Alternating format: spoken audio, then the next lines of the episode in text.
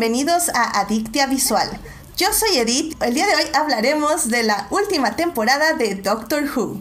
Para discutir, fangirlear, analizar y llenarnos de feels, está conmigo Edgar, Héctor y Julio. Hola chicos, muchas gracias por venir al programa. Muchas gracias por invitarnos, por invitarnos. Este, pues ya sabes que estamos aquí siempre disponibles para fangirlear y fanboyar. A mí, me, a mí me dio risa cómo lo dijo, porque dije, ¿qué espera? Que hablemos los tres al mismo tiempo, como un monstruo de cabezas.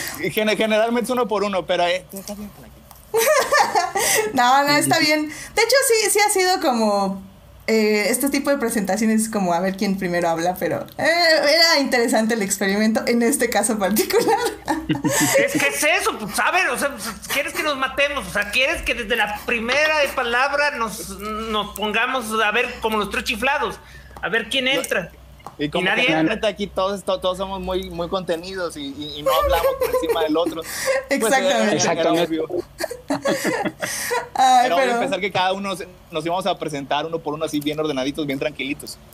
Ya, ya ves, pues es que es para despistarlos, para que crean que no, no todo es como planean. como este último capítulo, pero bueno. Como este último capítulo. ¡Wow! Vamos a hablar de Doctor Who, pero antes. Y yo estoy muy emocionado de estar por primera vez en, en este oh podcast. ¡Oh my god! Sí, sí. No, también Edgar. De hecho, primera vez Edgar y Julio están en Adictia Visual. Sí, cierto. Mil disculpas, tienen toda la razón. yo, ya, la, mía ya es la tercera. Ya, no, ya, ya, ya tengo un requignable aquí. Eso, caray, eso. Sí, muchísimas ya por está la taza con su nombre. Oye, y, no, más bien son muchas tazas que dicen fanboy tears, pero está, está muy bien, está muy bien. Así que, pues bueno, ah, pues yo creo que con esto podemos irnos a la sección de Salvando lo que amamos.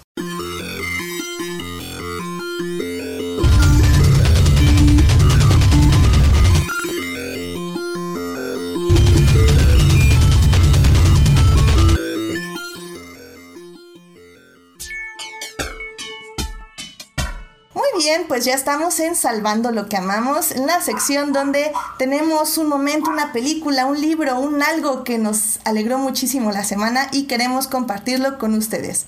Así que, a ver, vamos con los primerizos que llegan a Dictia Visual. Así que vamos contigo, Julio. ¿Cuál, qué quieres compartir con nosotros? Ya no me va a poder robar el que le iba a robar a Falange. yo creo que sí te lo vas, yo creo que sí te lo vas a robar. No, no, no.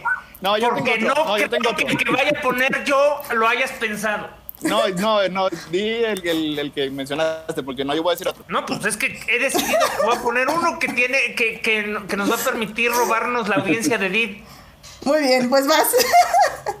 O sea, yo estoy, yo estoy muy feliz porque este me cumplí, eh, Héctor me permitió cumplirme un capricho en el podcast que manejamos, Crónicas del Multiverso. O sea, ya es, o sea, yo yo y todos los de Crónicas nos conocimos en los foros de discusión. No sé si alguien recuerda los foros de discusión, este, cómo existían hace más de 20 años, este, y pues esas dinámicas ya no existen. Lo más cercano que hay son los grupos de Reddit y de Facebook, y son un desmadre, es gente que nada más quiere decir lo que piensa y se enoja si otra persona le dice que lo que piensa le provoca sentimientos. Eso aparentemente le retuerce a ciertas personas su completa entendimiento de la realidad.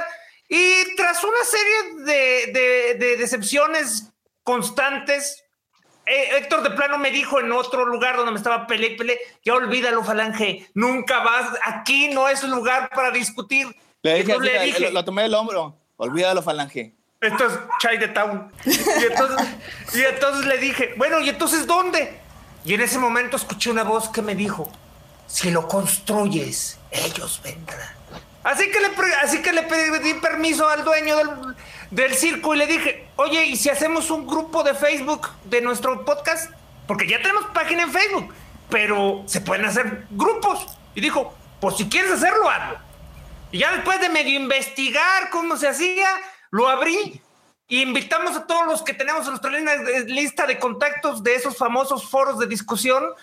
Este, abrimos la invitación y fíjate, estoy bien feliz contestando tres o cuatro mensajes a la semana. Ya con eso tengo mi, mi fix. Eso, eso es para lo que vivo. a mí sí, yo sí necesito estar constantemente viendo qué ve la gente, qué cuenta la gente, de, las caricaturas, las, películas, los cómics Eh, y siempre que me meto a un lugar de esos, solamente encuentro gente que supuestamente tiene 40 años y se queja como si tuviera 10 de que las mujeres están y, y, y, lo acaban corriendo, y lo acaban corriendo, y de este no lo pueden correr. Exactamente, porque lo hizo. no, pues muy bien, la verdad sí, este, efectivamente yo también estoy en ese grupo, así que ha sido interesante ver lo que ponen. Eh, como dices, creo que es una dinámica diferente a la que tenían con, con su podcast, o bueno, más bien una dinámica extra que podría decirse. Y está sí, porque aquí participa el público, que queremos participando, por cierto. Sí, sí, bueno, los estoy leyendo. Ya sabes, en Facebook no me gusta participar tanto. Bueno, no estoy publicando tantas cosas, así que. Pero bueno, uh, cuando encuentre cosas interesantes, te prometo que las publicaré ahí si no me gana alguien antes. Pero bueno, muy bien, pues excelente. Pues a ver, Edgar, ¿qué quieres compartir con nosotros esta semana? Pues bueno, fueron dos cositas. Hablando de foros de discusión de hace 20 años, yo me inicié en esto de las charlas en internet en el IRC no sé si alguno de ustedes lo ubica todavía. Yo lo uso pues para cosas ilegales. es, es, así como que último recurso puedes ahí encontrar ciertas cosillas y sabes cómo meter. Pues mira, todo lo que, son libros están ahí nuevecitos. Estoy de acuerdo. Pues bueno, este, la parte personal, me, me, reuní con una amiga que conocí de estos lares de Puebla y aunque nada más la acompañamos al aeropuerto, este, fue bueno poder platicar con ella, aprovechando que que fue a recogerse demoró como tres horas, entonces la plática estuvo sabrosa. Y, a nivel mediático no está nuevo porque ya lleva unos dos, unas dos semanitas, pero estoy disfrutando mucho ver todas las películas de Ghibli en Netflix. De hecho, después de ver el último capítulo del Doctor Who, hoy mismo apenas me puse hoy al día, me entretuve y me emocioné viendo, sigo viendo todavía Náusica en el Valle del Viento, todavía no termino. Pero sí, eso me tiene muy contento. por tres meses, ¿no? O sea, Sí, este, bueno, más bien cada fin de semana eh, ponen una película nueva, eh, una o dos películas nuevas. Por ahí tenía yo el calendario en, en la página de Adicta Visual, pero sí, ahorita, ahorita te confirmo, pero sí, básicamente están como renovando el catálogo. ¿no? Sí, ahorita les confirmo, pero sí, sí, han, estado poniendo bastantes películas, entre ellas creo que ya está Totoro, ¿no? Que es como la más conocida. Ajá. También no vi Totoro, vi Chihiro, vi El Viento, El Gato este regresa, vi Náusica y vi, ¿cuál fue la otra fantasía? Ah, este, La Princesa Mononoke. Esas son las que, vi estabas viendo tú ayer. ayer estábamos viendo Spirit Away, este, el viaje de Chihiro. Ah, todas. este, Todas las pusieron el primero de marzo. La calidad visual que tienen es impresionante. O sea, yo creo que nunca la había visto este, que se viera tan bonito, tan nítido, tan colorido. O sea, ¿es una restauración o una versión nada más como 4K? Pues, no, estoy seguro si, haya sido, si hayan sido restauradas, pero si fueron restauradas hicieron un magnífico trabajo, o sea, porque los colores resaltan, la animación resalta, o sea, todo se ve bien bello y bien hermoso. Nice. Ah, pues muy bien, pues hay que echarle un ojo. La verdad no, no me he adentrado porque tengo como muchísimas series pendientes, pero en una de esas sí veo una de, de Ghibli que no haya visto. para... tú, eres, tú eres como Héctor, o sea, vas caminando por un callejón y se te acerca un anime y te dice, ven, no, ven, no. no, Efectivamente. me, enseñaron. Me enseñaron a no hablar con animes extraños en la calle. exacto, exacto. Igual, igual. Ay, pues bueno, eh, Héctor, ¿qué te gustaría compartir con nosotros? Ah, bueno, este es el que le iba a robar a Falange. Este, de hecho, es un cómic de tres partes que discutimos el jueves en Crónicas del Multiverso. Este se llama Superman Smashes the Clan. Este, está escrito por Jen Luen Yang y por arte de Gurihiro. Está basado en un serial de radio de los 40 en el que, pues, este, su nombre lo explica bastante directamente Superman se enfrentó contra el Ku Klux. Esto era algo que pues, realmente no ocurría mucho en los medios, estaba basado en el reportaje de un periodista que se infiltró en el clan y que empezó a sacar lo que son sus nombres códigos, su jerarquía. Y pues eh, había sido un, yo creo que es de los seriales más clásicos que se recuerdan todavía en esta época. Y decidieron adaptarlo en un cómic moderno. Fueron tres partes de aproximadamente 70, 80 páginas cada uno. Y pues la verdad fue uno de los mejores cómics que he leído en mucho tiempo. Me parece que como origen de Superman es maravilloso, o sea, porque lo muestra descubriendo sus poderes lo muestra aceptando su origen y que es algo que es muy relevante en estos días, o sea, porque nos habla acerca de los inmigrantes, nos habla acerca de cómo son rechazados por la sociedad, cómo algunos tratan de ser asimilados, o sea, toman otros nombres y que llega al punto en que acaban de rechazar eh, sus orígenes. Y pues en este cómic lo que hace es reconciliar, o sea, todo eso, o sea, sí, puedes dejar el lugar de donde vienes, estar en un nuevo lugar, pero sin olvidar tus raíces y ser aceptado por absolutamente todo lo que eres. O sea, está muy emocionante, el arte está muy bonito, el guion está muy bien realizado, está muy emotivo. O sea, es, es exactamente lo que debe representar un cómic de Superman. Y pues digo, o sea, es muy adecuado a, a estos tiempos. O sea, pues básicamente se está luchando contra el racismo, contra, contra los prejuicios de una manera literal, porque pues sí vemos este, de una manera muy catártica de cómo Superman estaba golpeando a estos tipos con sus ridículas este, máscaras y capuchas, pero al mismo tiempo cómo lucha con ellos con, con pasión, con aceptación, o sea, cómo va este, haciendo un cambio en la sociedad. O sea, y pues sí, sí nos acabó gustando mucho este cómic. O sea, está muy, muy recomendable. Ya. Sí, la verdad, este. hice muy bien en cambiar. Ya sabía que le iba a doler que, que hablara de eso. no, y la verdad es que lo, lo, dijo muy bien desde el corazón. Así que, que se ve que sí le gustó mucho. Así que... Es, que somos muy fan de Superman. O sea, es como, como, como personaje representa cosas muy bonitas, este, muy positivas este, para la sociedad que sí, o sea, muchos fans lamentablemente pues, no entienden lo que significa, o sea, y, pero siempre estaba en contra del racismo, siempre estaba en contra de los prejuicios. O sea, es, se me hace que es lo que muchas de estas ficciones de los que somos fan representan y pues a muchos les pasa muy por encima de la cabeza. De hecho, yo recientemente este, vi un comentario que decía, este, así, hace también muy poquito salió un cómic que ya se llama Marvel Voices y eh, y dedicada a unas, y, eran historias de una página, algunas de cuatro, pero la mayoría eran de una página. Y hay una historia donde todos los, donde todos los héroes LGBT de, este, de Marvel deciden marchar en, el, eh, en, la marcha del orgullo gay. Este, y ay, ay, esto es nomás para caer bien, pues están forzando. Y, y hubo un medio pleito y yo nada más me metí y le dije, mira, es muy simple, no es para caer bien. Todos los, todos los cómics de superhéroes siempre han sido escritos así, porque así, así escriben sus autores. Ahora, si te preguntas, ¿por qué los autores de cómics de superhéroes hablan de, defienden la diversidad? Eh, el, entendimiento y protegen al oprimido en o sea, y, y, le has leído durante 80, 80 años de historias de personas que se ponían una capa, personas que eran parias sociales e inadaptados y se ponían una capa o una máscara para luchar por el indefenso y no puedes responder esa respuesta. Digo esa pregunta. O, sea, no has hecho más que desperdiciar tu vida leyendo cómics. Desde el inicio, o sea, así fue como inició Superman. O sea, Superman eh, este, inició defendiendo mujeres que habían sido golpeadas, defendió este, golpeando políticos corruptos. Y eso es algo que tienen en común muchas de las cosas que hablamos. Eso se aplica para los cómics de superhéroes, aplica para Star Wars, aplica para Star Trek y aplica también para Doctor Who. Y ahorita tenemos personas que se siguen quejando como si el ser progresista sea algo nuevo en esta, en esta ficción, en esta fantasía, cuando es casi literalmente este, los fundamentos de ella.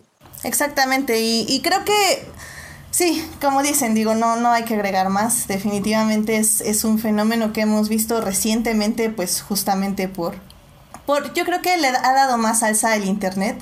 O sea, ustedes que están acostumbrados a los foros y así, yo creo que ya veían como algunas de estas opiniones, pero creo que eh, el hecho de que las redes sociales sean más accesibles, más fáciles, más este, rápidas de alcanzar y de oprimir send hace que muchas personas escriban sin pensar ni siquiera qué están diciendo y cuando empiezan a leer como algo muy complicado para sus mentes es cuando ya explotan y dicen que está todo mal.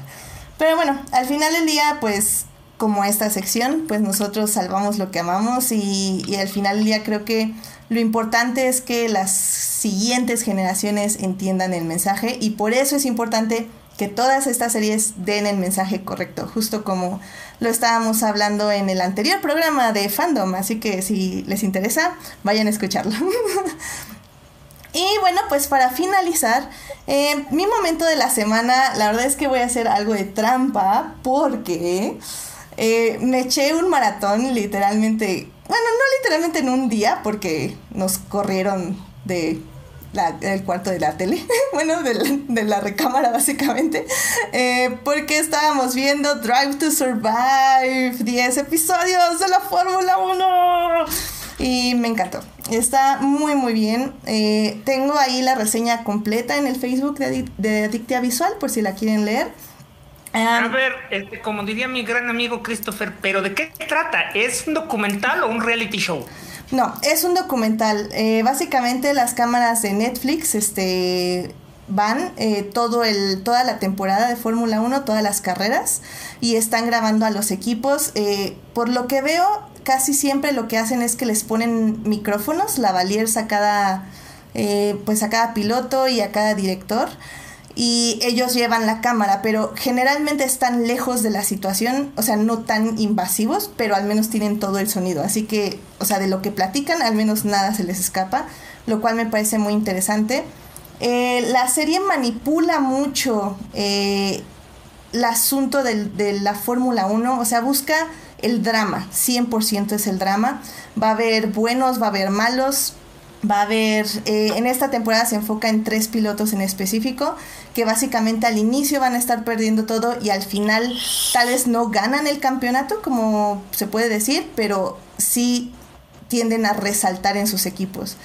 Y, y, la verdad está muy bien, creo que se pueden sumergir, al igual que la primera temporada, se pueden sumergir muy bien a lo que es la Fórmula 1 sin, en, sin saber nada de la Fórmula 1, como digo, no se enfoca en el deporte en sí, sino en los en los este, pilotos, en, en la vida de esos pilotos. O sea, realmente hace como a la Fórmula 1 más humana, aunque no olvida que tiene todas estas corporaciones detrás y que todo esto, o sea, básicamente todo esto se mueve por dinero y por intereses monetarios y pues que si no funcionas ese dinero se va y pues ya valiste. Entonces, está muy buena, véanla. Eh, la próxima semana vamos a hablar de Drive to Survive, ya tengo a los invitados especiales, así que eh, échense unos capítulos y acompáñenos la siguiente semana. tus contactos de la Fórmula 1?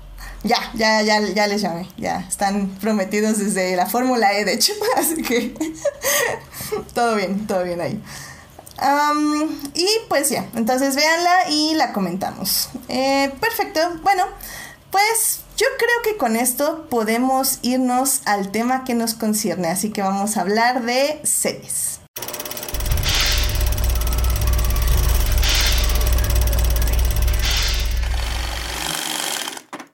Semana vamos a hablar de Doctor Who, la doceava temporada con el showrunner, como showrunner Chris Chimbal y como protagonista Jodie Whittaker.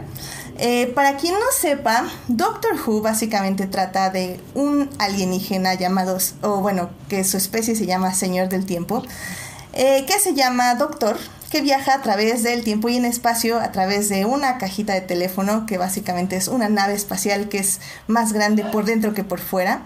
Em, el doctor se dedica a ayudar a diversas personas y básicamente a salvar mundos. Eh, con ella siempre va a tener eh, acompañantes que van a ser personas que son nuestros ojos en aventura, es decir, personas comunes, normales, que van a estar tratando de descifrar todo lo que dice el doctor acerca de ciencia, de historia o lecciones morales también. Em, doctor Who existe desde 1965. Dos, creo que creo que es 62, 63. Creo que el primer episodio lo transmitieron un día un día después de que asesinaron a Kennedy en Dallas. cierto, 63. cierto, cierto, 63. Ok. Esta serie fue cancelada luego en 1989 y luego fue, bueno, hubo una película en los 90 y luego fue retomada en el 2005. Entonces estamos hablando que desde el 2005 ha habido 12 temporadas, porque si contamos lo que le llamamos el Doctor Who clásico, pues tenemos 1200 temporadas más y 4000 millones de episodios más. Así que bueno, en esta doceava temporada, eh, la Doctor es la terceava Doctor y pues eh, lo que hace este show interesante es que básicamente, eh, como han mantenido básicamente más de 50 años el show. Eh, lo que hacen es renovar al actor, es decir, los señores del tiempo cada vez que se van a morir pueden regenerar todas sus células de su cuerpo y convertirse en otras personas. Así que eso ha hecho que pues puedan cambiar de doctor y por eso hablamos de que Jodie Whittaker es la terciava doctor. En este punto muy importante para todo esto, que es la primera mujer eh, en hacer el personaje y ha tenido, digamos que, ¿cómo se le llama esta palabrita, gente? Bueno, el punto es de que. Lágrimas. hay lágrimas de hay, lágrimas de gente medio castrada que no puede soportar que su, que después de 12 hombres blancos ahora haya una mujer blanca. efectivamente, efectivamente. Y claro que de eso yo creo que saldrá al tema ahorita más adelante.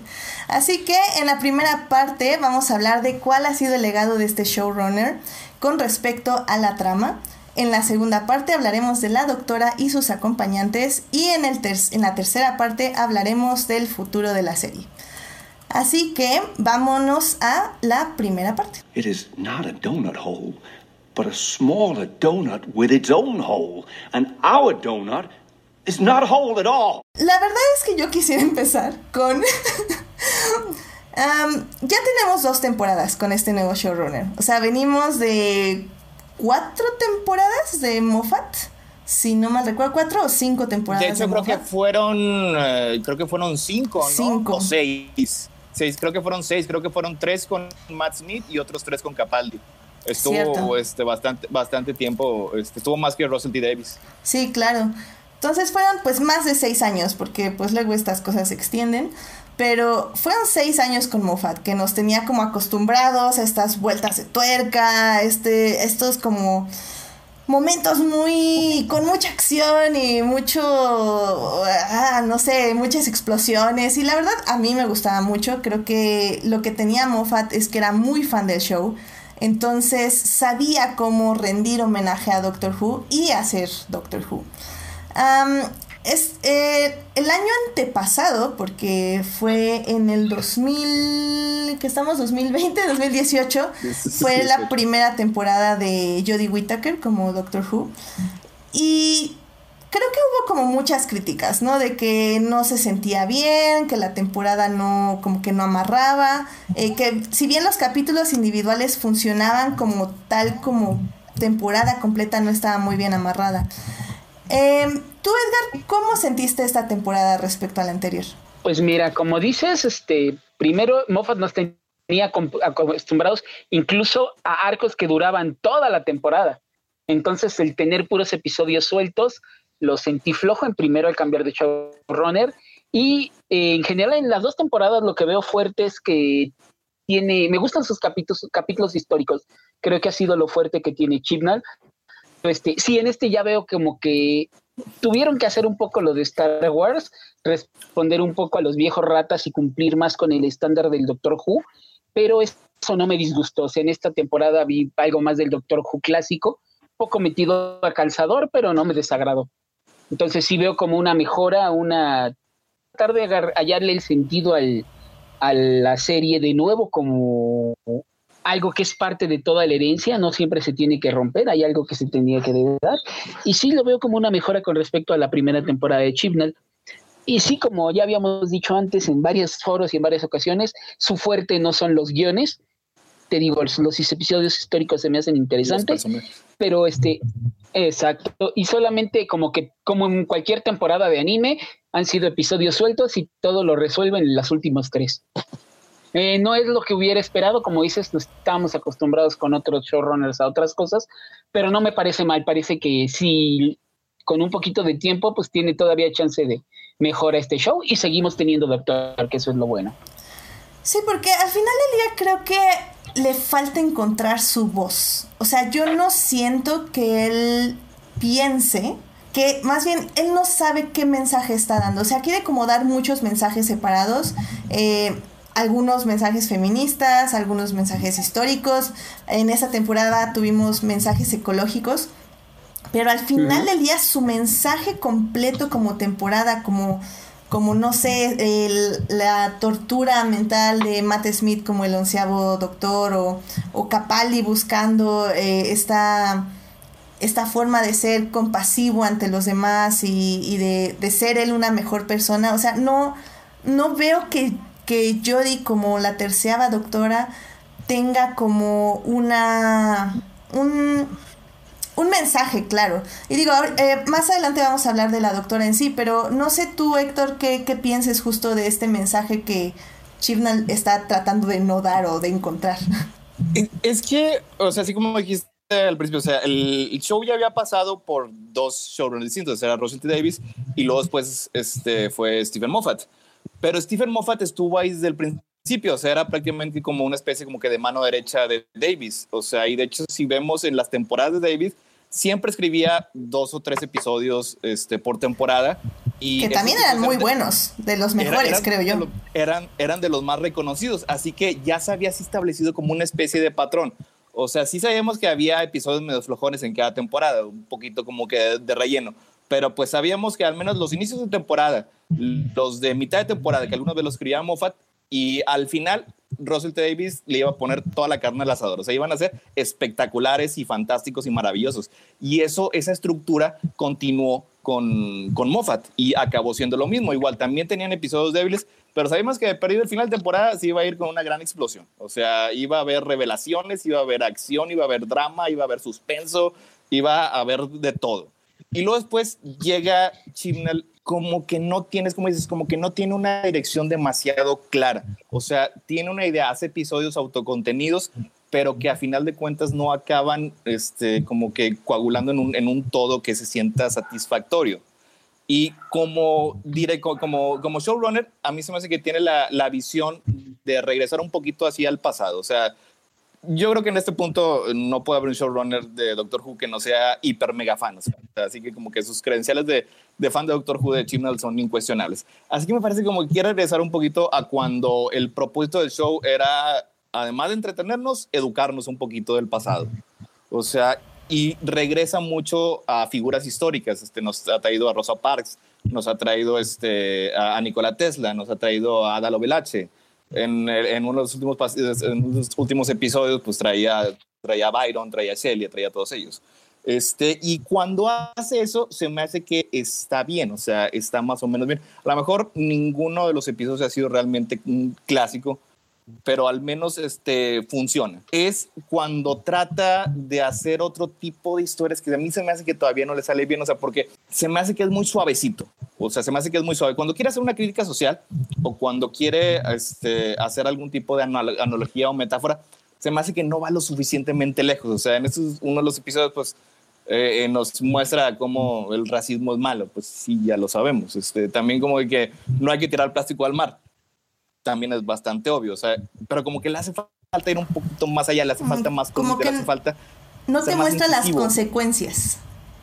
Como que le hace falta tener un poquito más fuerza, más empuje. si ya vas a tomar esos temas que están, son 100% parte, o sea, del show. O sea, hay un episodio en el, de, de Silvestre McCoy, el séptimo doctor, en el que es una parodia de la administración de Margaret Thatcher en los 80s, en que quería que todos estuvieran felices y Margaret Thatcher era un robot este, que les daba dulces a todos. todo eso todo es parte del show, o sea, no es que, que, la gente ahorita la encuentre controversial es porque es, hay un, son un montón de débiles que todos son frágiles y todos se quejen. Pero a mí me gustaría que fuera más agresivo en eso y como que no lo está logrando. Claro, sí, sí, sí, estoy, estoy de acuerdo. Y digo, creo que, creo que es un poco injusto, Julio, porque yo, o sea, sé que tú querías como decir cosas malas, pero no sé si tú, a pesar de esto, encontraste cosas valiosas. O sea, a pesar de no tener como estas narrativas bien de No, es que de hecho lo realmente malo fue el final de este otro episodio. O sea, eh, la, la, cosa es de que nunca, nunca es, es Doctor Who. O sea, es Doctor Who. O sea, el episodio más chafa, el showrunner más chafo, este, no, eh, tiene una calidad muy superior a cualquier otro show. Si no, no habría durado tanto tiempo. Este, y creo que más que nada, comparado entre la primera de y la segunda, la segunda por lo menos está intentando mejorar, o sea, está notando que está ya tratando eh, de enfocarse más en la ciencia ficción, que probablemente no le salga, pero se nota con más galleta que la primera. O sea, la primera de plano era de decirle a Chivas, ¿tú qué haces aquí? Tú, tú vuelve a tu show de policías porque esto no es para ti. Aquí al menos ya está trabajando mejor.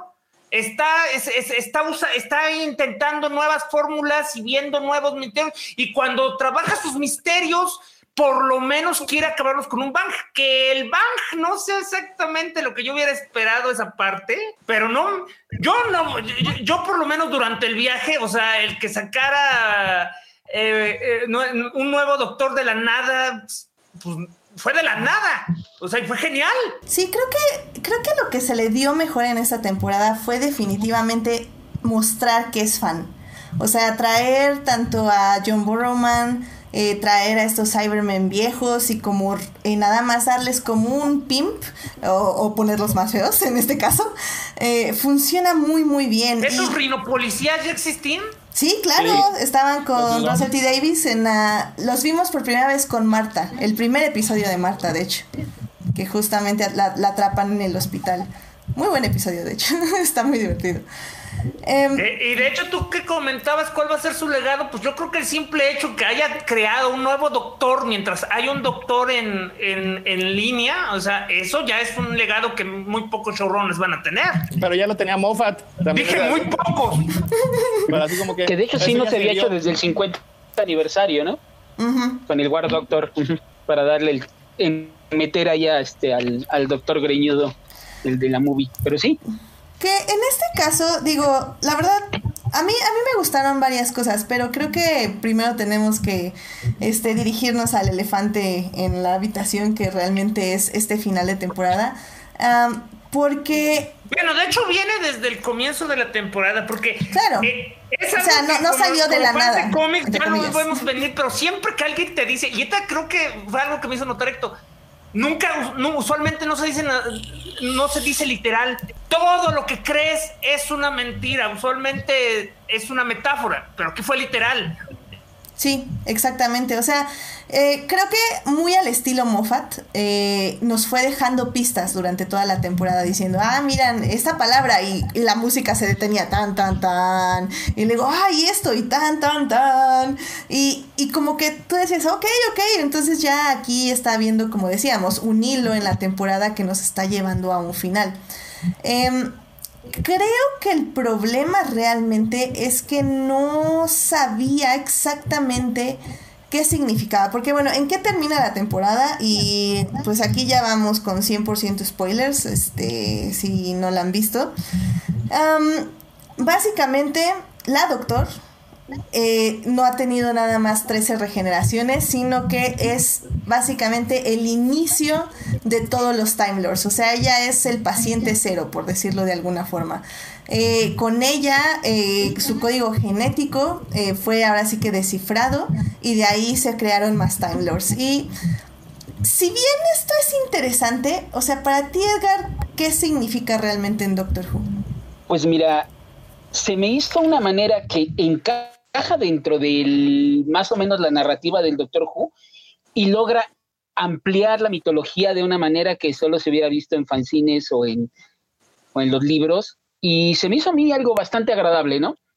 Porque ¿qué hace?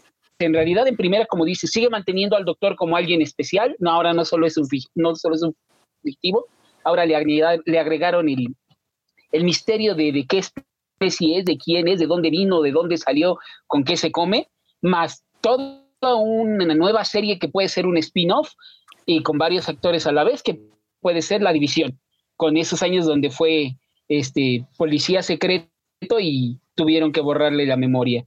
Entonces, eso se me hace algo muy padre, que lograron agregar algo que cabe dentro de la misma mitología del doctor y también, este, a pesar de que es darle otra vuelta a los Cybermen y ahora en el especial de Navidad otra vez a los Daleks, aunque sea spin-off, sí se me hizo muy agradable, aunque se los mataran y todos en un mismo capítulo, el ver a los a los Cybermasters. A los Cybermasters, sí, estaban muy padre. El diseño estaba muy interesante, la verdad. Sí. Eh, sí, porque mm, yo la verdad eh, tengo que decir que cuando lo vi sentía como emociones encontradas, eh, pero realmente viene ahorita de mi desconfianza a todo el material canónico de todo lo que me dé el capitalismo. pero la verdad es que ahora que lo dices, no, me, no me disgusta, porque efectivamente creo que es una manera de, de hacer el doctor más especial, justo como estás diciendo que creo que no era necesario en sí, porque para cada acompañante eh, el doctor o la doctora es especial ya por lo que es. Mi problema tal vez con este final es que Jodie eh, no le da qué hacer con esta información. O sea, creo que es muy poco tiempo para que ella procese lo que realmente significa ser el paciente cero. Como que no no la siento eh, procesar las cosas ni, ni, ver las consecuencias. Y, y, en, y a los dos otros segundos ya está por volarse, por, por sacrificarse por toda la humanidad. Y luego decide que no, que, que, está muy bien, está acorde a su personaje, pero luego llega otro y le quita el este, entonces sale corriendo. Entonces, o sea, como que al final del día creo que no supo resolver para mí qué significa eso para la doctora, o sea, para nosotros significa algo, pero para ella qué significa, no sé si tú sentiste algo así, Héctor. Es que, o sea, se da la revelación e inmediatamente pasan a, la siguiente aventura. Este, eh, ya este, acabó en la, en la cárcel de los Judón. Y como, como revelación, digo, a mí no me funcionó mucho, o sea, porque es algo que en ficción a mí no me gusta. O sea, y ocurre mucho, ocurre mucho en los cómics, ocurre mucho en, en todas partes, o sea, en que se le quiere dar al personaje principal más peso y más poder en la historia. O sea, y llegamos al punto en el que, ok, el doctor, la doctora no es nada más especial por lo que él, por lo que él o ella decidió hacer. Es especial porque es literalmente la persona más importante en la historia de los señores del tiempo. Es literalmente la que originó los señores del tiempo. Y esta es una idea. Eh, sí, o sea, es, eh, bueno, si no para no tocar esa, esa, fibra, pues podemos irnos a Luke. O sea, Luke era hijo de un Jedi X que, que, como todos los demás, fue exterminado. Luego después fue el hijo de la persona que mató a todos los Jedi. Luego después fue el hijo del elegido. O sea, un abolengo más fuerte no puede ser. Luego fue el elegido. es como si en The Lord of the Rings, al final, este Sam hubiera sido hijo de Sauron o nieto de Sauron. no en lugar de, o sea, literalmente era una persona sin importancia, era, era el jardinero ahí de, de, de, los Baggins. Pero él se convirtió en un héroe por lo que tenía él, por el contenido de su carácter. Y que al final del día eso es lo importante de Doctor Who, o sea, como eh, la doctora eh, siempre dice a sus acompañantes, o sea, que el, el arco de Donald Noble en, en la temporada 1, 2, 3, 4, en la temporada 4, o sea, era de que ella pensaba que no era importante y el doctor le decía, Donna, es que eres la persona más importante de este universo. Y al final del día eso es lo que hace el doctor, es hacerte sentir que realmente tú puedes cambiar al universo y que tú eres la persona más importante. Entonces al final del día creo que creo que estoy como llegando a una conclusión porque es creo que lo malo de hacer reseñas como el siguiente día de que ves los episodios. Pero creo que a mí lo que me faltó fue eso. O sea, entiendo que aportó mucho la temporada a la mitología de Doctor Who, pero me faltó que aportara algo para nosotros emocionalmente. Este, ahí colgarme un poco de tu argumento porque eh, yo sí difiero, o sea, realmente no aporta la mitología, o sea, eso es paja. O sea, este, decir que el personaje es el papá de los pollitos y, que, que, todo cambia, primero lo hace susceptible a que el próximo showrunner lo borre y diga que, que fue una ilusión o una alucine, porque eh, sí es meterse con los, este, con los cimientos del, del personaje, o sea, ya no es un galifreyano, o sea, viene de otro lugar y creó, y creó a todos, o sea este, y, y, y, ese tipo de cosas era algo que era totalmente innecesario. Si querías decir que había, que había más regeneraciones antes del doctor original, lo podías hacer. Si querías decir que todas habían sido mujeres, lo podías hacer. Es, pero decir que creó a los Time Lords Este, y hay toda una vida de misterios que no nos engañemos, nunca van a resolver, nunca van a trabajar. Es algo que pues, le daña a la narrativa del show porque primero, este, complica cosas que no necesitaban ser complicadas y segundo, le va a dar peso a los argumentos de siempre de, ay, están forzando y sí se lo están haciendo, pero no es porque sea mujer, no es porque este, quieran hacer importante no, es porque el, el, showrunner tiene sus propias ideas de qué hace a un show, un show. O sea, eso, eso es inevitable. O sea, pero realmente sí se me hace un, un desperdicio porque en general todos los showrunners tienden a tener sus ideas locas de este, ay, destruyó Gallifrey y Gallifrey ahora existe y ahora hay una conspiración maligna que como ya no tuvimos tiempo de, de resolver, vamos a decir que todo fue Rose. Y, son, son ideas que tenían desde que eran fans. Sí. No, y al, final del día, como dices, o sea, Gallifrey es ya casi casi el, gato de Schrödinger, o sea, es como, ¿está vivo o no está vivo? O sea, la, la salvamos la anterior con Moffat y ahora la destruyemos otra vez. Ah, maldita sea. Y ahora resulta que todos se escondieron, entonces todos están vivos. Yay, es, es Gallifrey, es, es Gallifrey. Gallifrey es Candor, ¿no? No, pues Gallifrey, mira, no, es que Candor de hecho sí es, es una botella y rara vez la destruyen. No, más bien Gallifrey es como los robots en Marvel, o sea, este, o en DC, o sea, es visión o retornado. los han matado 20 veces y, siempre regresan a la vida porque los reconstruyen. son, son como los guardianes del universo en, en, Green Lantern, o sea, porque tienden a ser muy poderosos y un poquito restrictivos.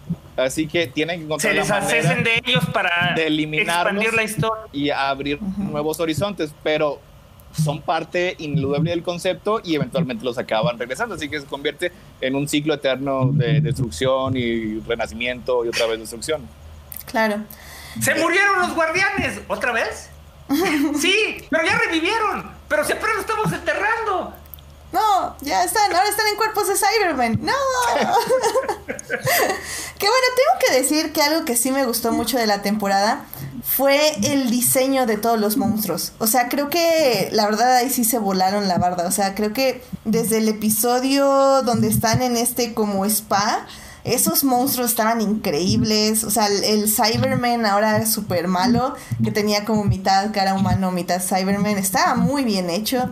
O sea, la verdad, eh, tal vez si bien las tramas, tal vez los desaprovecharon un poco, creo que en sí ya el diseño de Doctor Who ha sido como el mejor diseño que he visto en años. O sea, la verdad es que sí, sí está muy, muy bien. Me gusta mucho que se hayan ido a los efectos prácticos, definitivamente. Y bueno, pues realmente, eh, para ya cerrar esta sección, díganme cuál fue su episodio favorito. A ver, va a Edgar. El de Nikola Tesla, pero es que es favorito de la historia siempre.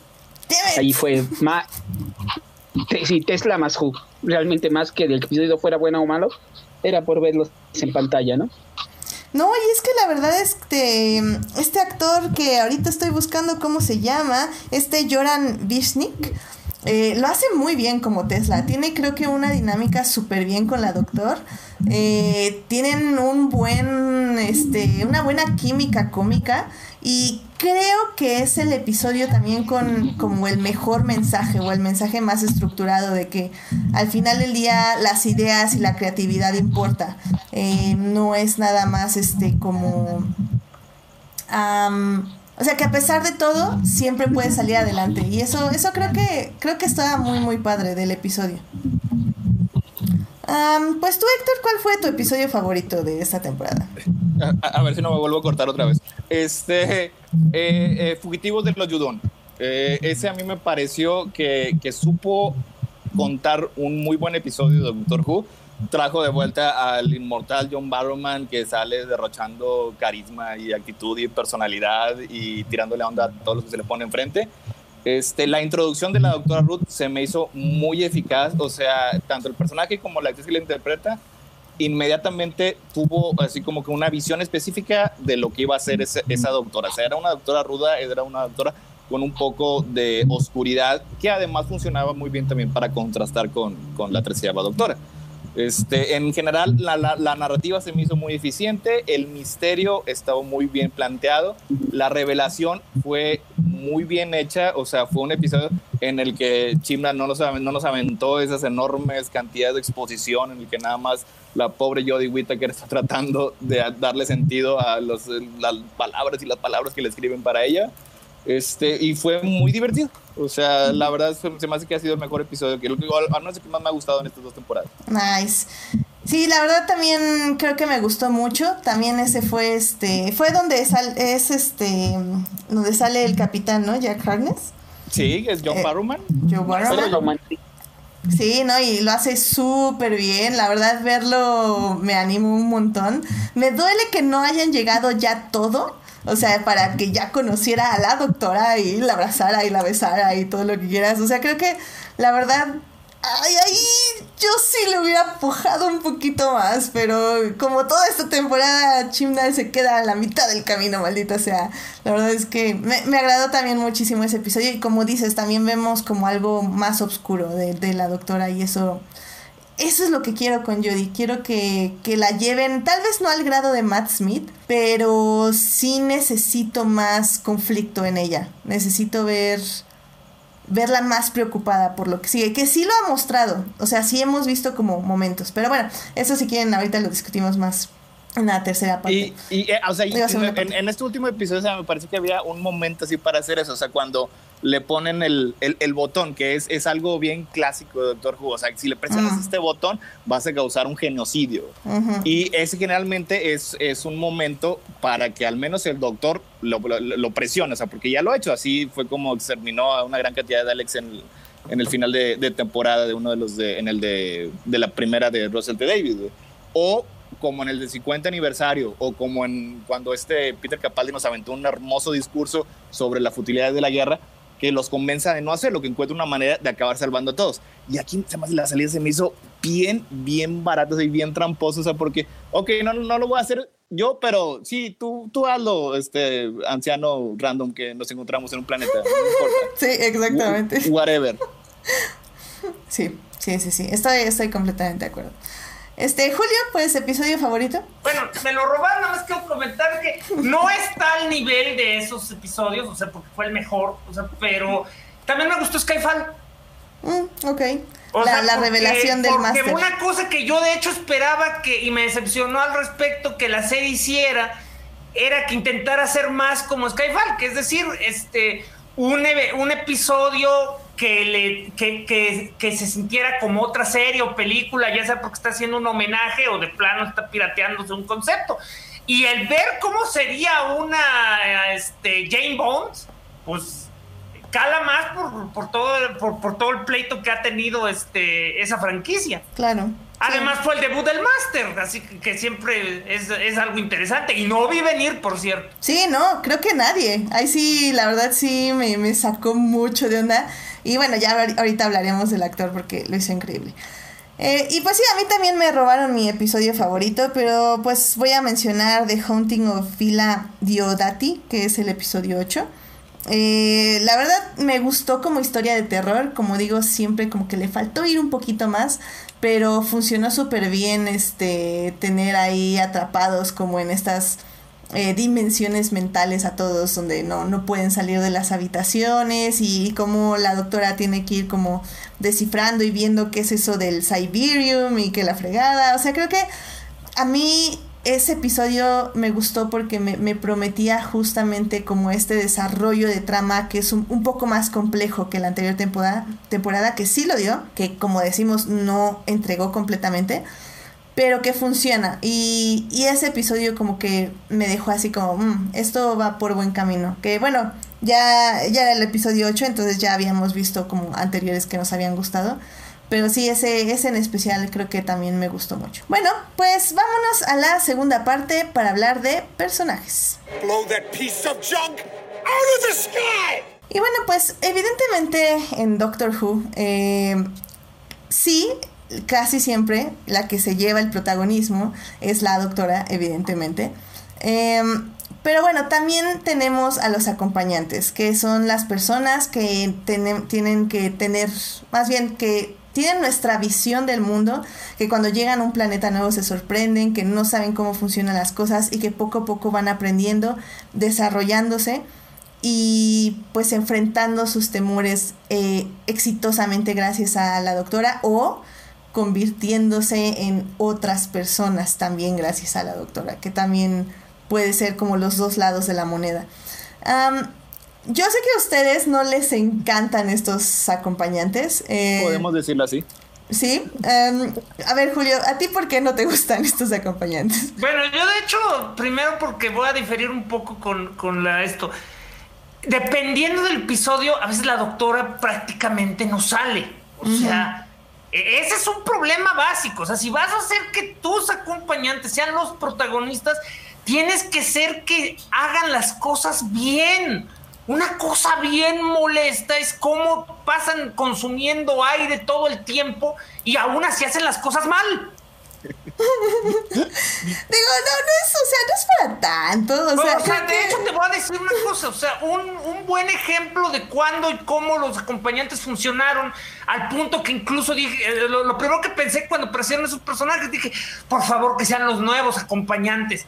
El del plástico. Mmm a mí me quedo este, más yo con Tesla, pero, pero bueno, por, evidentemente no iba a estar. O sea, la dinámica funcionó porque por lo menos tenía lógica usar a los compañeros de esa manera. O sea, tenemos una crisis mundial y necesitamos estar en diferentes lugares. Entonces, cada uno va a hacer una cosa. Eh, pero una vez que interactúan con otras personas que supuestamente son normales, es donde te das cuenta que realmente no tienen nada que hacer. O sea, ahí está todo, ahí está todo desesperado el pobre hombre tratando de buscar a su esposo y en lugar de preguntarle qué quiere, qué está haciendo o explicarle sus misiones, ah, sí, déjanos abrirte la puerta y síguenos. Eh, creo que creo que de lo que peca un poco esta serie es no darles un desarrollo a los personajes. O sea, creo que la doctora eh, se caracteriza por confiar mucho en que ellos van a salir de la situación por sí solos. O sea, siento que eso funciona, o sea, de que ella confía en la inteligencia de ellos, en, en la empatía que van a tener por los demás y en las decisiones que van a tomar y que ellos confían en ella en que literalmente los va a salvar a último minuto, pero ni siquiera eso, o sea, al final del día creo que ellos también se salvan a sí mismos. Creo que eso es diferente de, Doctor Who, pero no es malo. Desde un punto de vista clínico, los doctores son este narcisistas malignos. ¿sí? O sea, quieren atención.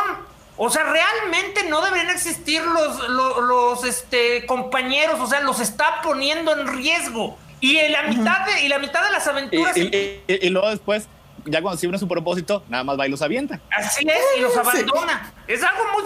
Es por razones narrativas, pero presentan un héroe muy malo.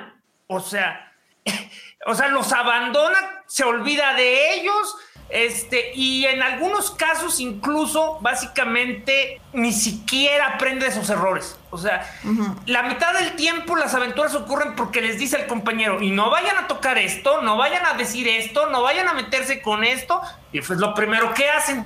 Pero, pero en algunos episodios funciona bien, porque justo cuando les dicen no hagan esto y ellos lo hacen es porque tienen que salvar a alguien o quieren ayudar a alguien o tienen que hacer algo. O sea, no sé, ahorita que estábamos diciendo a Donna, se me ocurre eso, o sea, cuando el doctor se va de Pompeya y Donna le dice es que salva a alguien, o sea, no tienes que salvar a nadie, salva a alguien y él no, no puedo, las leyes del tiempo y el espacio, salva a alguien, salva a alguien, es lo que tú haces, salva a alguien. Y es al final del día lo que hace, o sea, salva a una familia. No, pero eso lo hace el doctor. El doctor, claro. Y eso está bien, pero a lo que yo voy es, mira, ¿cómo empezó la temporada? Tenías a la abuela y murió por nada. Y murió por necia, murió porque no se quedó, por, como le dijo el doctor, quédense aquí y no hagan nada. Pero eso creo que está en la naturaleza de muchos acompañantes. O sea, muchos acompañantes tienden a ser aventureros en, su esencia. Nada más que la vida rutinaria. Eh, Edgar, ponte mute. la, la vida normal es la que los tiene atados. Y justo cuando descubren este, este, estos universos, este, estas capacidades de viajar por el tiempo y el espacio, son cuando sacan su verdadera naturaleza. Lo cual nos lleva a estos en especial. ¿Cuál naturaleza? ¿Muerta? O sea, es que. Una, naturaleza como de, pie de puerta.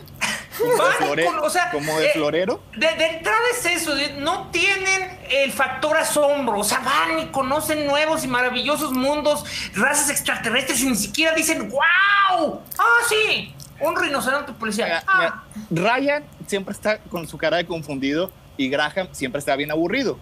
De hecho, de los tres, como que la que un rescata un poquito más es Jazz, que aunque esa es la que ha tenido a lo mejor menos desarrollo, porque al menos perdió Graham y Jazz, en la temporada anterior le dieron su, drama familiar, de que tenía que aceptar que eran familia y todo eso.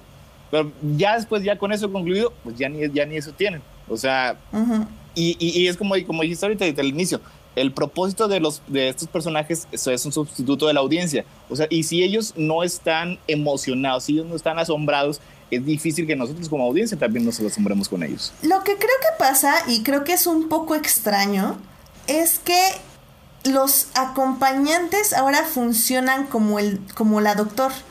O sea, cuando llegan a un planeta y hay gente, ellos son quienes les explican a las otras personas del episodio qué está sucediendo, cómo está sucediendo y cómo se van a salvar. O sea, básicamente les estás dando el subpapel de doctor, lo cual no está mal. El problema pues creo yo... más bien les diste el subpapel de Siri. Tal vez, o sea, sí, porque al final del día, como dicen, no saben mucho, pero saben algo. pero es, que es extraño verlo así porque, o sea, ese es el punto. Si no tienen las habilidades del doctor para salvar el día y solamente están ahí para que Whittaker no tenga que hacer exposición por sí misma, pues que pongan un perico, que traigan de nuevo a, Cana, a, ¿Cómo se llama el perrito? Canine. Eh, eh, eh, es que los anteriores compañeros eran muy carismáticos. O sea, ya ahorita se, ha mencionado Donna.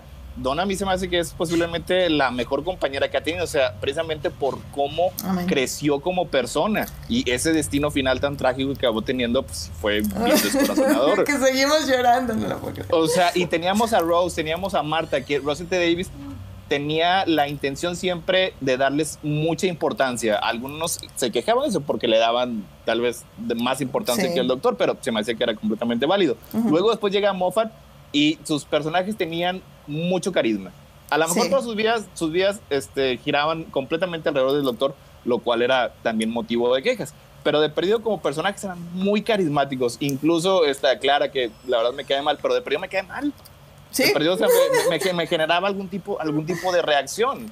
y, y, lo que sea de Moffat, pues sí, este, le trataba de dar muchísima importancia hasta que ella salvó al doctor en todas sus encarnaciones.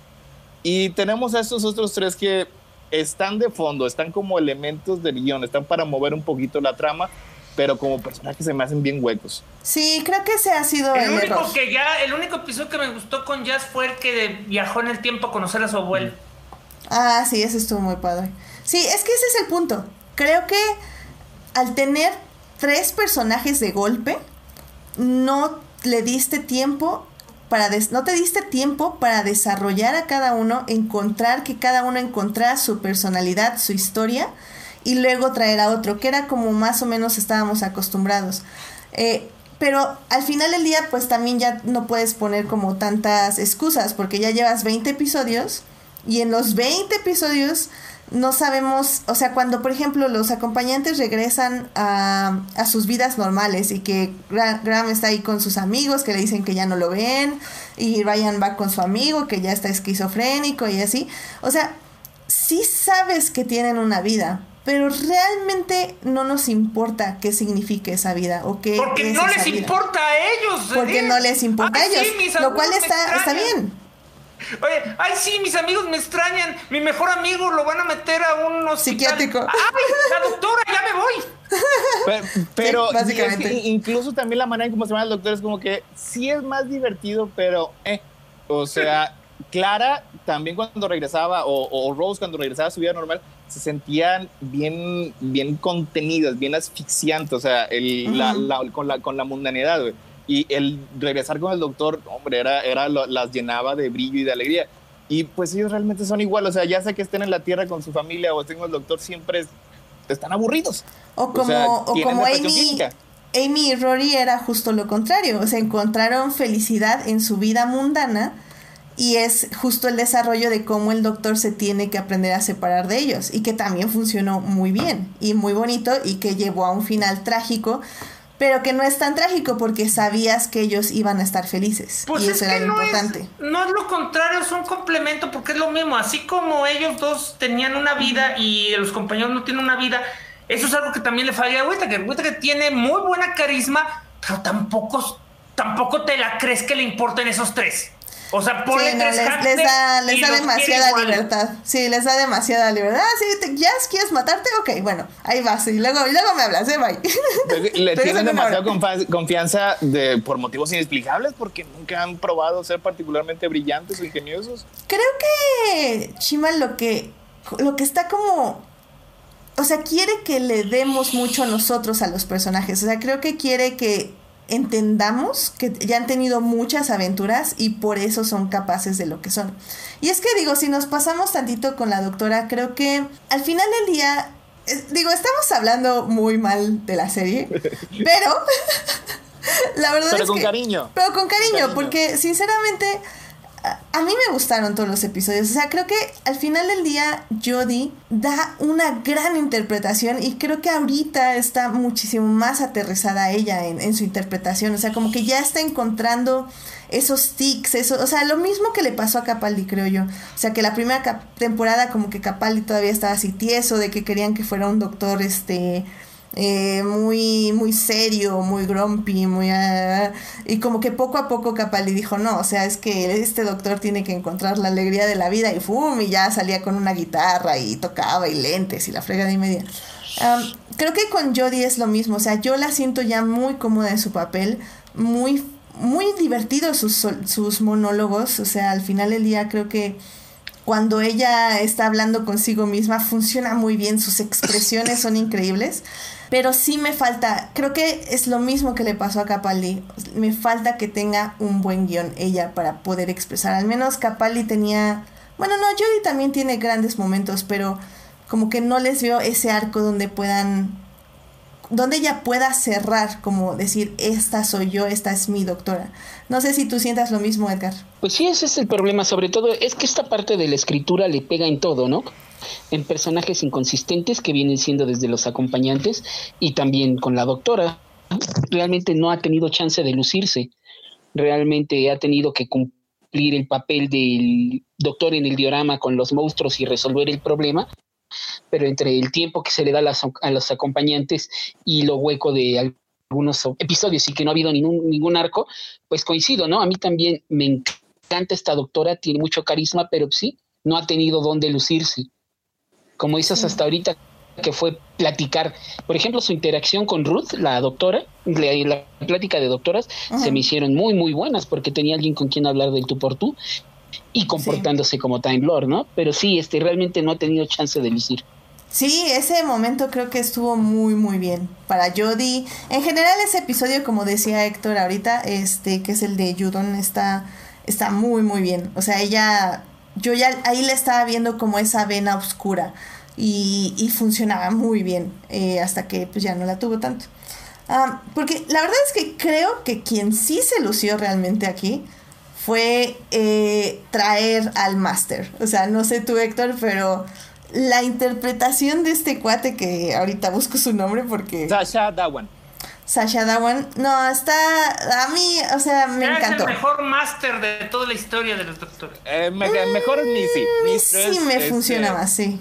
Michelle Gómez, la verdad, se agarró el papel y, se lo llevó a la meta. No, la verdad, se, me hace genial. O sea, pero no estaba tan loco. Este está loco. es que, es que ese estaba padre de Missy porque tuvimos como todo un arco de crecimiento con ella. Y, estaba loca, pero al final el día era como loca, pero al mismo tiempo ocultando sus emociones y como ya como pensando en la lógica que pensaba el doctor. O sea, era como regresar a, esa vez que realmente fueron amigos ella y el doctor. Y ahorita este cuate, pues regresamos 100% a la locura, que es más como al máster de la época de Russell T. Davis, por ejemplo. Y, se me hace mejor porque el actor eh, creo que era este. Ay, Sims, no me acuerdo. Bueno, eh, sí, así hizo un buen papel, pero como que, que, más o menos, o sea, le faltó, le faltó un poquito de así como que de locura. O sea, como que esa locura que, que, que inmediatamente diga, este es el archivillano del, del, héroe. O sea, esta, es la, la, versión espejo, de, es, la, es, la, simetría. Y, y Dawan, o sea, toma el papel y la verdad parece que está pasando un increíble rato actuando. O sea, es exagerado, es megalomaníaco, o sea, se avienta este, sus discursos de que quiere exterminar toda la vida en el universo y en algún momento es un poquito más retraído y luego de repente vuelve a explotar. O sea, eso es así como que tiene muchísima personalidad. O sea, eso, es lo que, lo que le da al papel lo que necesita. De hecho, eso es, como que es ese problema que, tiene, tiene la serie en, general. O sea, todos los personajes tienden a ser muy apagados. O sea, incluso este, Jodie, la tercera doctora, se me hace un poco apagada porque su, su, su, interpretación tiende a ser muy consistente, o sea, no hay contrastes, ya ni hablar de los, de los compañeros. Y aquí Dawan, o sea, tiene así como que, que, todo el rango, o sea, desde la tranquilidad hasta la locura, o sea, y, y eso es, eh, eso me pareció muy emocionante, o sea, cada vez que aparece en la pantalla, o sea, se enciende, o sea, y, y, y se apodera a ella. Sí, y como dices, creo que funciona mucho porque le da a Jodie donde que contrarrestar. O sea, justo, justo. O sea, tienes algo que contrarrestar en tu actuación. Y creo que eso funciona muy, muy bien. O sea, todas sus interacciones en este último episodio. Bueno, desde el, desde el primer episodio donde él sale y, y se descubre que es doctor, es como, wow, o sea, esa escena en el avión, ese cómo va cambiando y cómo va perdiendo la mirada. Ah, no, no, no, está increíble. Y, y, creo que en esta última parte funciona muy bien de él negociando con los Cybermen afuera y en la mente de la doctora eh, tratando de mostrarle este pasado increíble que la bueno ya ahí ya, ya habíamos hablado de la trama que bueno al final del día es como demasiado pero él funciona muy bien como para guiarla eh, igual, al final del día no entendí cuál era 100% su intención ni por qué decían que los habían engañado y la fregada y media. Nunca entendí eso. O sea, nunca entendí cuál era la razón por la que él tuvo que quemar a Gallifrey cuando se enteró que la doctora había tenido 1200 vidas, pero bueno. Creo que fue, al final acabó siendo así como que bien personal, o sea, todo lo que yo soy, todo lo que yo tengo especial, mis regeneraciones, lo que soy, viene de ti y eres mi archienemigo y te odio y por eso quiero quemar a todo el mundo no es particularmente racional, pero un supervillano pues no tiene que ser necesariamente racional. Eso sí. está bien en el máster, pero el problema es que sigue siendo que por qué se lo has dicho a cuentagotas. O sea, ahora quiere que sufra como sufrió él aprendiendo la verdad. Eso es lo que está loco. Sí, pero funciona, porque igual de acuerdo eh, con en la época de Russell T. Davis, que el actor que hacía de Master, John Sim, efectivamente. John Sims. Ajá. Él él también tenía como esta idea, ¿no? De que tú, doctor, vas a ver eh, cómo sufren los demás y con eso vas a sufrir. O sea, por eso lo encoge y lo hace enanito y lo encierra en una, en una, este, pajarera casi casi, y etc, etc. O sea, porque el punto eh, de ellos casi siempre es eso. O sea, el punto del máster es nada más, no te voy a matar porque quiero ver cómo sufres. Entonces, en ese aspecto sí me funciona, pero como digo, como no, al final del día sí entiendo que está loco y que no necesita razones para quemar Gallifrey, pero como que no se me hacía suficiente razón para estar loco, pero, pero o sea, me lo vendió completamente, sí, quema Gallifrey, está increíble, eres súper chido, me, me encantó la negociación con el Cyberman y cómo se apodera del... Ah, de esta cosa que se me olvidó cómo se llama. ¿El Cyberium? El Cyberium. Eh, está, está muy bien, que me hubiera gustado que se hiciera más con eso del Cyberium, creo que al final del día pues queda muy X, pero bueno, ya es lo que hablábamos de, del final de la temporada en sí. Em, pero híjole, la verdad, sí, gran, gran, gran cast con este cuate. Eh, ojalá salga igual las siguientes temporadas, eh, porque lo hicieron muy, muy bien y creo que funciona muy bien de contraste con, con la doctora. Es que es, que es, es como la, la, discusión que tiene con la, con la doctora Ruth. Se me hace que estos, ciertos, estos personajes tiene una conexión emocional más fuerte con la doctora que hace que se retroalimente sus actuaciones. No se me hace que haya establecido una gran conexión, la verdad, con ninguno de los compañeros. O sea, se me hace que eso está un poquito condescendiente. Son como que sus nuevas mascotas, como que sus nuevos gatitos. Te digo, podría tener hámsters y sería igual. y sería exactamente lo mismo. Y, habla con ellos de esa manera. Pero cuando se está enfrentando al, al máster, o sea, cuando está, está negociando, cuando está tratando pues de que no haga sus planes malévolos, la serie empieza a sacar un poquito más de chispas. Sí. Y hace que el drama funcione mejor. Sí, Lo que me encantó hablando, ya que todavía estamos hablando de los doctores, la química entre Rudy y, Whittaker, o sea, este, dos doctores este, juntos usualmente eh, pues uno venera al otro, uno sabe que está de invitado, pero no, aquí la, la pusieron al mando de aquí mis chicharrones tienen y quítate, chamaquita. Sí, no, y estuvo muy bien, o sea, creo que la verdad, cuando te casteas este, ese tipo de actores y actrices que tienen como estas dobles personalidades que funcionaba, funcionaba muy bien con Michelle Gómez y evidentemente funciona muy bien con el máster y funciona con Ruth también. Eh, que es esta transición de, ah, soy una persona X, eh, bla, bla, bla, bla, y de repente, no, soy la doctora, métete acá y bla, bla, bla, bla. No, o sea, la verdad es que siempre es muy emocionante ver esas transformaciones y tener actores que sepan hacer lo que también está. Que dicho eso, aquí sí hay una sola cosa mala que no, que no me ha gustado en todo, en las dos temporadas de Cada vez que le revelan la verdad, se le paraliza el mundo, pero no explica por qué. Como no le cuentan, ¿por qué te pasa, doctor? Es que nunca entendería, sí. Bueno, pues sí, como nunca entendemos, estamos igualitos o peor. O sea, cada vez que haces berrinche, yo no sé qué te pasa. Sí, que creo que eso es va con la relación que tiene con sus acompañantes, porque al final del día con Amy o con Clara, al final, o sea, tal vez no les decía nada, eh, pero al final ya como confesaba, como que decía, es que está pasando esto y esto y esto, y ellas le decían, no, sí, te acompañamos. Y, y estos acompañantes tienen una fe demasiado ciega en ella, que, como digo, no es que esté mal, es que al final del día no les da a ellos desarrollo, o sea, sí la veneran como una diosa, se podría decir, o sea, como, sí, estamos aquí para hacer lo que tú quieras y que nos lleves a donde tú quieras y, cuando quieras hablar con nosotros, aquí estamos para ti. O sea, me gusta mucho eso, pero el problema es eso, es que al final del día ellos no tienen otra, otra capa, que es lo que regresamos a, regresamos a lo que estábamos diciendo al principio, básicamente. Es que no, no, no me parece que estén en el mismo nivel, o sea, no, no interactúan como iguales, o sea, Rose casi desde el principio pues eh, quería ligarse al doctor. Este, Marta también, pero pues ella era rechazada. Pero, sí, pero pues ella sí era el, rebound.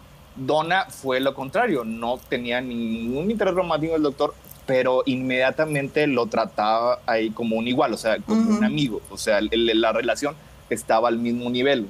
Y aquí con estos, pues es como, o sea, como que si la doctora es, es, la maravillosa y siempre estamos, sabemos que nos va a salvar en todo y dependemos de ella completamente.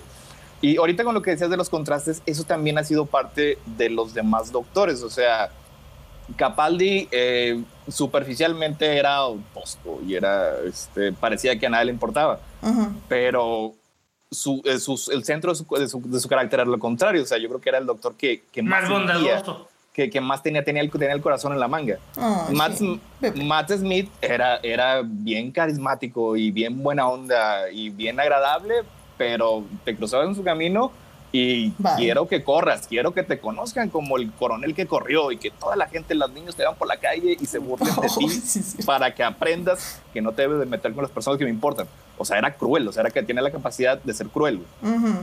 Y Jody siempre es muy buena onda, o sea, y, y, no ha tenido esa, esa, no le han dado la capacidad de desplegar el rango de emociones que deberían. Y que lo tiene, porque lo hemos visto, pero lo hemos visto con cosas nimias, cosas que, pues sí, se pone, se enoja dos micras de segundo, se entristece tres micras de segundo y ya otra vez es ella, eh, feliz y, y cantan, campante. Entonces, o sea, se ve que el rango está ahí, el problema es, como decimos, la historia, de nuevo. pues bueno, em, yo creo que con esto nos podemos ir a la tercera parte para hablar de el futuro de Doctor Who. Edgar, ¿tú qué esperas de la siguiente temporada de Doctor Who? Realmente, yo este, espero que no la cancelen. No va a espero pasar. Que con estos, espero que con estos cambios mejoren y por lo menos este, sí espero ver un poco más de monstruos clásicos y pues, por lo menos para el episodio de Año Nuevo vamos a tener Daleks eh, recién confirmado, entonces este, pues mira, mientras siga viendo Doctor, tendré de qué quejarme, tendré con qué entretenerme y con qué estar pegado a la tele dos, este, dos mesecitos seguidos. Amén, amén. Sí, creo que al final del día, efectivamente, o sea, nuestro episodio primero fuera de Navidad y ahora es de Año Nuevo, va a ser de ley. Eh, fue de hecho una sorpresa este año eh, que pensábamos todos que íbamos a tener el episodio de Año Nuevo y de repente nos dijeron como, sí, Año Nuevo y, después de eso ya sigue la temporada y todos, ¿qué? Sí, fue así como todo un shock. esperemos que lo hagan también el próximo año. Porque sí, la verdad es que, ah, no sé, o sea, ustedes, eh, no sé tú, eh, Julio, qué tan al día estés con todos los rumores de, de qué sigue para la siguiente temporada de Doctor Who. Yo uso, mira, ahí sí yo para que veas, aplico la de hashtags no sigas rumores. ¿Sí? Porque realmente no, no tiene caso, o sea, cuentan tanto las cosas, casi casi dicen, como decía en mi pueblo, del pueblo de mi mamá, que eres el catre o qué. O sea, cuentan como si el propio Chivari les estuviera diciendo las cosas, o sea, y son puros eh, puras cosas infundadas de me lo dijo el amigo del amigo que entrega el café las mañanas del sábado en la BBC. O sea, por ejemplo, esta temporada habían dicho que iban a revelar que ah, iba, que iba a haber 13 doctores y todas mujeres antes que el original. Y pues resultó que no, resultó que fue más Pero una... el, es lo que voy. El meollo, el meollo fue real. Sí hubo una regeneración que va antes que todas, pero saberlo eh, me creó expectativas que no fueron las que terminó revelando el episodio. O sea, yo si hubiera querido otras doctoras eh, eh, eh, de golpe que las mostraran, eso no ocurrió y todo por andar escuchando rumores. ¿A qué iba yo entonces sobre lo que yo espero del futuro? De, de yo espero una cosa. Espero que por la manera en la que acabaron esta serie, esto significa que Chivali y, Whitaker se van a quedar para una tercera temporada. Que no vayan a salir que el especial de Navidad es el, adiós y la regeneración. No, yo, yo sí que esperaría, o sea, sí deseo con todo mi ser una tercera temporada para Jodie Whittaker. Porque realmente con Capaldi la tercera fue la vencida. Yo espero que también con ella la tercera sea la vencida. Y en cuanto, pues, pues mira, la tercera de Capaldi tuvo mucho que ver ¿Eh? que trajeron a Bill. sí, Bill fue sí, lo subió un montón. Sí, sí, sí, estoy totalmente de acuerdo. Eso, eso es algo que así a mí sí me gustaría. Me gustaría que si hay una tercera temporada les dijeran, bueno, trío de inútiles, ya se divirtieron, tomen su cheque y vámonos. Sí, creo que, creo que Chimnal, este, está como muy cómodo creo que ahora que se metió ya más a, hacer los cameos, a traer de máster, o sea, se arriesgó y eso le salió bien. Entonces yo espero que la próxima temporada se arriesgue un poco más. O sea, pues a mí lo que me, se sienta más cómodo. La que va a hacer es que después de haberse alejado de eso, eh, va a entrarle de lleno, o sea, ya van a regresar los Daleks, este, y seguramente vamos a ver otra vez a los Cybermen, y, va, a meter más monstruos clásicos, porque eso es básicamente lo que le están pidiendo y parece que ya está entendiendo, o al menos está acostumbrando a la idea de cómo usarlos. Eh, a mí sí, yo ya, es más un deseo que algo que espero, porque parece que no lo, no, no lo hacen ya por favor hagan un crossover con todos los doctores que se puedan. Eso sería muy hermoso. Sería muy padre. ahora tenemos ya, tenemos a Tena, tenemos a Smith, a Capaldi, ahora Jody, y a mí se me hace que ya con 10 años de diferencia, o más de 10 años de diferencia, ya Eccleston ya está haciendo un poco más las paces con sus, lo que sea que haya pasado. Sí, que creo que sí sacó, sacó un artículo diciendo más o menos qué pasó. Eh, pero no, estaría. Yo creo que ese es el sueño dorado de todo Jubian. O sea, un mega crossover ya con los cinco doctores. Ufa. Ah. Y no todavía, todavía está, está Paul McGann, todavía está joven. Sí, porque John Hurt ya se nos fue. John, John, Hurt ya no está, pero este Sean Pertwee, el hijo de, John Pertwee, le pones una, una, peluca y está igualito su papá. ah, y, ya también ya tenemos este a, al que interpretó al primer doctor, también podía regresar, este, el, señor Fields de Harry Potter, se me fue ahorita. Ah, sí. Sí, sí, sí. Ah, también. O sea, si que también ya sus 10 doctores, o sea. Sí, sí, aunque creo que todavía nos faltan un par de años para eso, pero pero me alegra que, que Jodie esté justo en esa en esa posibilidad de crossover. Ah, estaría increíble. Qué genial. Pero bueno, pues Héctor, este, no sé si tengas como unos em, con unas conclusiones que dar de esa temporada de Doctor Who.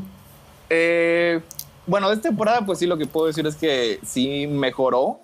Este, a lo mejor todavía no llegó a, los niveles anteriores, pero de perdido la mayor parte de, de, los, de los episodios fueron, fueron bastante tolerables y tuvo uno o dos que, que me parecieron rescatables. Este, sí se me hace que ya se siente un poquito más seguro Chipna, se me hace que ya puede este, ir a la historia de Doctor Who, este, sacar los personajes se me hace que todavía tiene, tiene ideas, tiene cosas que, que, que, quiere hacer y, y, pues sí tiene la intención de, de hacerlas a, largo plazo. El, Timeless Child creo que lo introdujeron en los primeros capítulos de la temporada anterior. Y lo olvidaron completamente. Pues, es que no lo olvidaron, lo dejaron para después, o sea, precisamente pues lo dejaron para, para la siguiente temporada. En el, en el episodio que está con los escritores, de hecho, también se, se introdujo el misterio de que Graham veía fantasmas que no eran parte de, del el filtro de realidad que estaba usando el, Cyberman. Porque está viendo fantasmas. ¿De quiénes eran esa, esa señora y su mm, hijo? Sí, cierto. O sea que eso a lo mejor lo vamos a, a ver después. Y pues para la siguiente temporada, a mí se me gustaría que le dieran a, a Jodie Whittaker de perdido uno o dos de los momentos como los que tuvieron Capaldi, los que tuvo Smith y los que tuvo los, que han tenido todos hasta ahora. O sea, algo algo que, que resalta, o sea, que cuando estás haciendo lista de qué es lo mejor que ha sido Doctor Who, este es indiscutiblemente el mejor momento de Jodie como, como la doctora y es la que encapsula el tipo de personaje que era. Que se me hace que hasta ahorita no lo ha tenido. Ay, ay, pues sí, definitivamente creo que que es algo que esperamos y que... Pero como quiera, digo, como quiera seguimos disfrutando la serie. Ah, no, sí, claramente. O sea, la verdad mi highlight de los domingos era Doctor Who, definitivamente. O sea, me la paso bien. Creo que al final del día son mensajes que vas a obtener de Doctor Who, vas a tener un poco de alegría, un poco de diversión, eh, una lección de historia. En este caso que esta temporada se enfocaron también a a volver a dar este personajes históricos femeninos, lo cual también está increíble. Em, tienes estos momentos de diversión y de tontos, de decirle, ay, qué tonto eres, acompañante, pero, pero ah, con, con cariño. alguien más encontró molesto el, o sea, creo que las primeras dos veces fue chistoso, pero ya después se hizo bien fastidioso que siempre creyeran que Graham era el, este, el doctor. Mm, Creo que sí, creo que ya, ya se gastó un poco. Con Jack obviamente funciona muy bien. Porque inmediatamente le he tirado todo el año. Exactamente. Eso sí funciona. Pero creo que esta temporada ya no lo usaron más que como una o dos veces. Entonces, no fue tanto, pero sí, definitivamente creo que ya... Eh, o sea, la primera... Con ese chiste. Sí, la primera temporada ya hiciste el chiste y lo hiciste varias veces y estuvo perfecto porque muchos este, lloraron de, y se quejaron y se cortaron las venas, ojalá, pero no, este, de que por qué, que se estaban burlando, etc, etc. Pero sí, ya esta temporada como que es como ya, o sea, ya hiciste la decisión transgresora, comillas, comillas, de tener una doctora, ya, o sea, dedícate a contar su historia, no hacerle, hacerles guiños al público de que no es doctor. Pero, o sea, no me molesta, pero sí entiendo tu disgusto. No, o sea, sí que sí es, es una broma como que sí ya, ya, ya ha servido su uso y como que tienen que ir, eh, ir más adelante. Y ahorita eh, lo que dijo también Edgar, yo creo que Doctor Who está seguro, o sea, no lo van a cancelar, es ahorita un programa muy importante para la BBC, tienen este, mucho dinero invertido, creo que la van a empezar a transmitir como parte de HBO Max. Este, O sea, eh, eh, como, como streaming todavía todavía cuenta y este cuenta la audiencia y digo no la van a cancelar. Sí he visto este mucho niño rata que está y los peores rating de la historia. Pero están comparando peras con manzanas. O sea, no puedes comparar el mismo rating ahorita a como era en los 80. O sea, ya hay otras plataformas distintas y ahora se cuenta de, de manera distinta. Además de que ahora sí, no es nada más importante para la BBC en, en Inglaterra, en el Reino Unido, sino que ya es, ya es ya es, eh, internacional. Efectivamente. Pues Edgar, no sé si tengas alguna conclusión más que dar. Pues no, eh, se sigue agradeciendo que tengamos al Doctor Who, si entre más seguro mejor.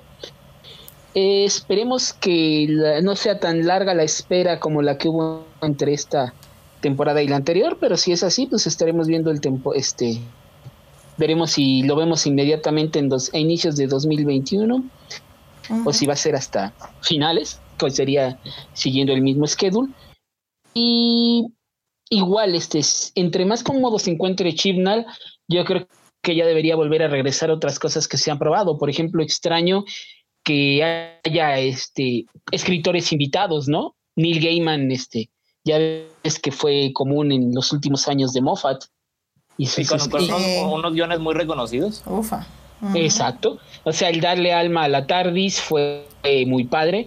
Y tengo por ahí algo que es un sueño guajulio que no se va, nunca va a funcionar, pero siempre me. Ah, después de que lo leí, me quedé con la duda de cómo, cómo era el guion que escribió Joey Hill para, para el Doctor Who, que fue rechazado porque le dijeron: ¿Cómo crees? Nunca ha habido nadie norteamericano que escriba para el Doctor Who, estás loco. Pero sí, yo digo, son esas cosas que serían interesantes ver, ¿no? De nuevo que en los episodios que tal vez, si ya tiene un arco y va a tener igual que sean al principio, mitad y fin de temporada, que sea ya algo más conciso, se dé chance de otro tipo de experimentos en los, en los otros.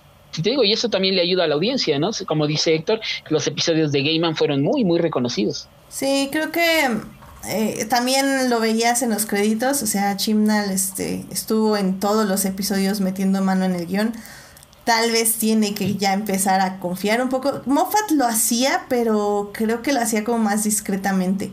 O sea, no, no estoy muy segura aquí cómo funcione la dinámica con los guionistas, pero, pero sí, creo que, creo que también tiene que dejar ir, confiar un poco más en sus guionistas, pero pues primero decirles la idea general de la temporada para que ellos también sepan qué escribir.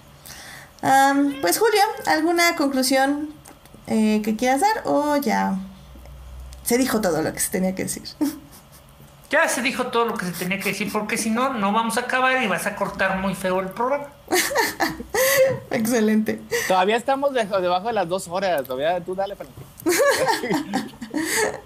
Pues sí, ahora sí que habla ahora o calla para siempre. Eh, de rápido, creo que lo más importante de esta temporada fue que pues demostró que sí extrañamos al doctor. O sea, independientemente de, todo, sí me, sí, sí me, a mí sí me dolió no tenerla el año pasado. Sí, igual. Yo estaba, ¿para cuándo? ¿Para cuándo? ¿Para cuándo? Y ahora se fueron como agua. O sea, en, menos de tres meses se acabó todo. Es que, es que fue más corta, generalmente son tres episodios. Sí, también. Y ahora, y ahora fueron diez. Que también la anterior fueron diez, ¿no? Sí, es que es, un nuevo showrunner, un nuevo formato. Ya, esa también es otra cosa. Ya cada vez las, series son más cortas. O sea, de por sí los, los, británicos hacen series cortas, pero uh, Doctor Who era de las largas, de las grandes. Y si ya no hacen los norteamericanos series de 24 episodios, pues menos va a ser de 13 el Doctor Who. Oye, bueno, al menos agradecemos, agradezcamos que no son tres episodios de una hora y media. Ah, ¿Has estado viendo Apple TV? Eh, ¿no? No, eh, creo que se refiere a los de Moffat, de Drácula sí. o de ah, Sherlock. Sí, sí, más, más por ahí va el asunto. Que también... No sabía que eran tan largos. Sí, también de Fall creo que también son como tres así. O, o Fleabag, que son como seis nada más. Y de media hora. O sea, o sea, nada. sí, no. Creo que, como dices, o sea, se pasó muy rápido. Eh, porque se disfruta mucho ver Doctor Who. Pero sí, oye, sí me faltaron otros tres, caray. Qué triste que se acabó tan rápido. Es lo único que lamentamos. Porque digo, independientemente si son buenos o malos, siempre tienes de qué disfrutar. Puedes decir qué maravilloso, o, ahora tengo de más de qué quejarme, ahora no va a haber nada. ¿Dónde está mi mid-season? Ya sé. No, y, que creo que, o sea, al final del día, como digo, creo que nos quejamos mucho en este programa, pero realmente yo estaba muy contenta después de cada episodio.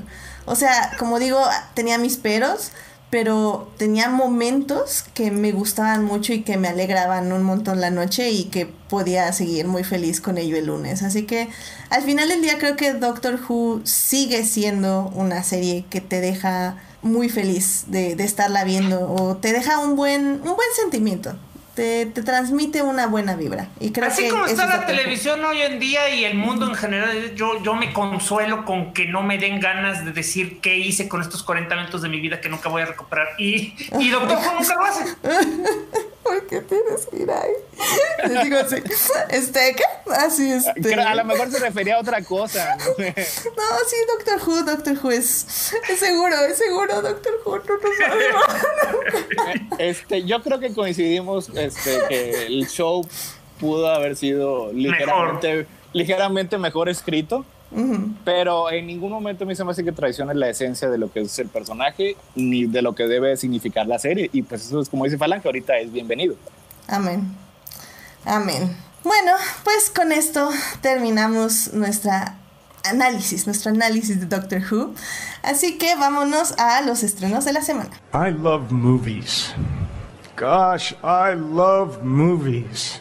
Pues básicamente, por lo que estoy viendo, eh, la verdad es que Cinépolis ahorita, bueno, Cinépolis, Cinemex, a donde ustedes quieran ir, va a haber pocos estrenos. Creo que ahorita es una época muy feliz para Carlos, uno de nuestros invitados, porque hay muchas películas de arte. En especial, creo que este viernes estrena Honey Boy, que es la historia de Shia LeBouf, que... Carlos es el que tiene propuestas interesantes. Sí. Charles, Charles, este. Charles Ryder. Se estrena esta película de Honey Boy. Em, así que, creo que es, creo yo que es lo más interesante de cartelera que va a estar este fin de semana. Evidentemente, pues les voy a recomendar que vean Drive to Survive, que se acaba de estrenar justamente este 28 de febrero. Así que creo que, bueno, para mí fue lo máximo del fin de semana y probablemente voy a estar viendo un par de cosas este fin, pero pues no creo que sea más que eso. Pues tú, Edgar, ¿tienes algo que recomendarnos que ver este fin de semana? Bueno, esta semana. Pues este, yo tiendo a ver un poco más de animación y cosas más ligeras. Este, de estrenos en cartelera, ¿no? Realmente he estado un poco alejado de la pantalla grande. Este, se estrena no algo, una animación de Netflix con, con, ¿cómo se llama? Con Nickelodeon que me entretuvo bastante, que se llama Glitch Text, que son chicos de soporte técnico que en realidad son este, cazadores de, de los virus de, de computadora, pero se vuelven monstruos.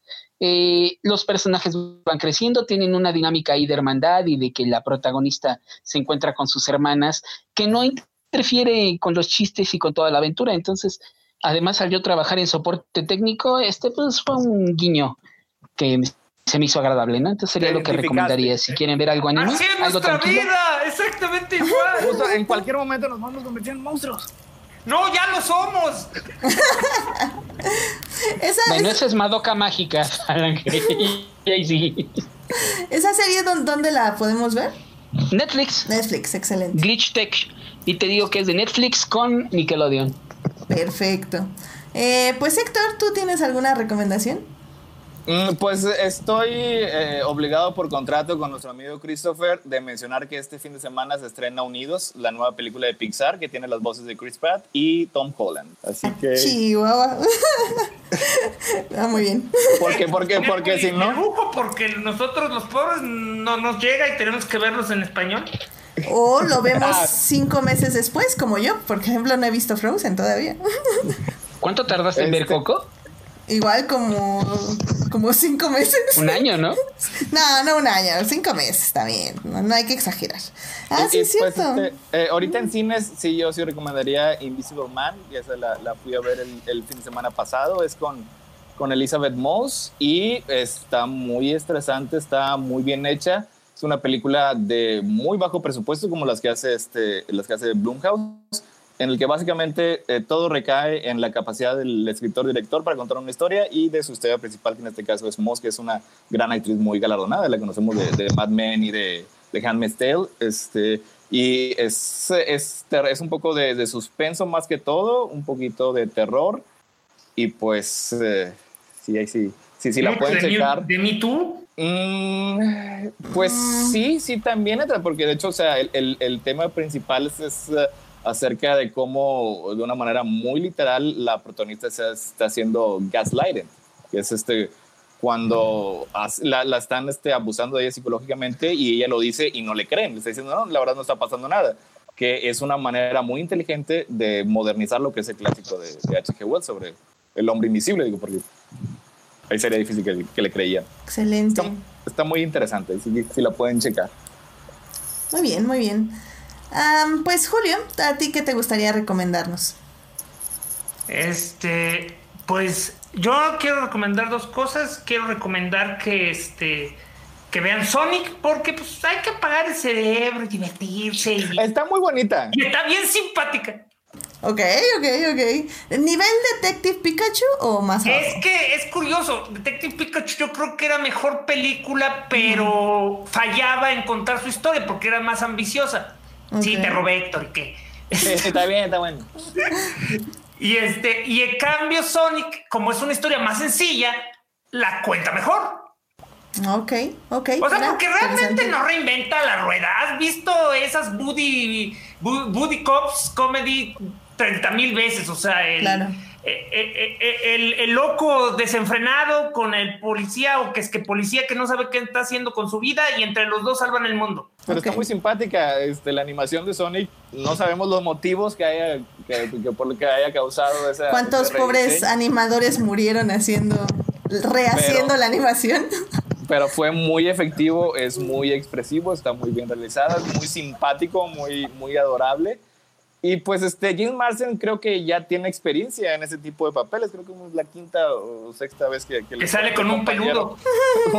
un, animal CGI o algo así. Así que, pues ya saben. Y, Jim Carrey, siendo el Jim Carrey que recordamos como de los noventas, muchísimo, muy exagerado.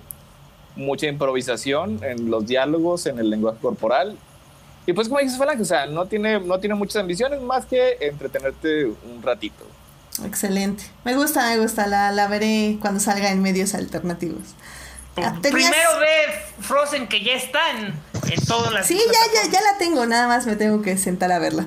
Ah, y nada más para concluir mi, la recomendación de Netflix, este, esta semana también estrenó lo que viene, bueno, era el viernes, pero eh, la segunda temporada de Carmen San Diego. Ah, ok, ok.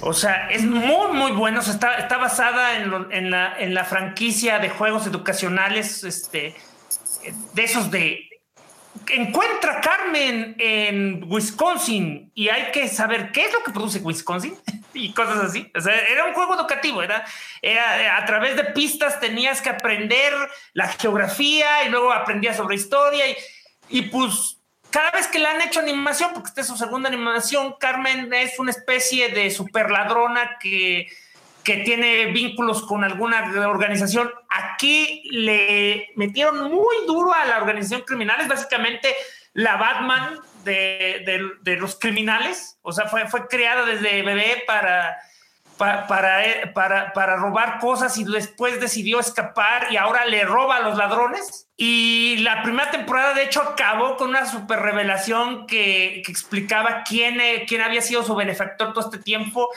Y la, segunda temporada arranca con eso, con su vínculo entre ellos. Entonces, está muy buena. O sea, está, está muy bonita, tiene mucha acción y tiene, y tiene elementos académicos que que no, no, no se te hacen pesados. O sea, no sé qué tanto prendan los niños hoy en día con las caricaturas, pero yo ya de ruco todavía digo, ay, mire, eso no lo sabía. Oye, pues ahí, es donde aprendimos tantas cosas en los cómics, en la animación. en, en, medios alternativos o, medios medio grises, están ya dos episodios de Clone Wars. Ah, bueno, sí, claro, esa es la, la recomendación semanal, obviamente. hay, también que mencionar, no voy a decir que se les olvide, o sea, sí, no, no, no. están bien padres este, el regreso de los clones Anakin siendo increíblemente obtuso. Ay, no, no, no. Me mató ese momento. Me mató. No, no, no. Yo estaba muy feliz. todo el mundo sabe, Anakin. Todo el mundo sabe, maldita sea. ¿Por qué tenía que ser tragedia, malditos Jedi estúpidos? Nadie los quiere. Ah. ¿Qué, ¿Qué, le estaban diciendo? ¿Es el emperador? ¿Es el emperador o qué? No, básicamente, o sea, eh, Anakin se esconde para hablar de, con Padme y pone a, su clone trooper a cuidar la entrada. Y ya cuando sale, pues Obi-Wan lo estaba buscando. Y obviamente Obi-Wan sabe que está hablando con Padme, le dice, mándale a Padme mis saludos. Y Rex sabe que estaba hablando con Padme, entonces todo el mundo sabe que está hablando con Padme. o sea, básicamente, mantuvieron en secreto algo que no les iba a costar nada si se lo decían directamente a Joda. Pues es que a, lo mejor Si es que a lo mejor sí hubiera sido un conflicto el decirlo en voz alta, pero sí quise entender que era bastante, bastante conocido. O sea, como que los demás sabían leer entre líneas. El único, el único, que no sabe nada es Anakin, o sea, porque Pablo está claramente embarazada en sí. esta transmisión y él ni idea, o sea. Sí. Así como que, ah. Ay, ¿no? Le has entrado las garnachas. Sí, casi, casi. No, es que mi bebé es un tontito, pero ah, pobrecito. Y, aparte se ve súper demacrado. Pero bueno, eso ya lo dejamos para el episodio especial de Clone Wars dentro de unos meses. Bueno, no, ya, ya falta poquito. Es por lo que veo. Va a tener que ser por. Ah, no, todavía no tengo la fecha cuando acaba. Tengo que programar. Pero, pero como que. episodios serán 13? Son, cuatro, son, son tres arcos de cuatro, creo. Creo que son doce. Doce. sí.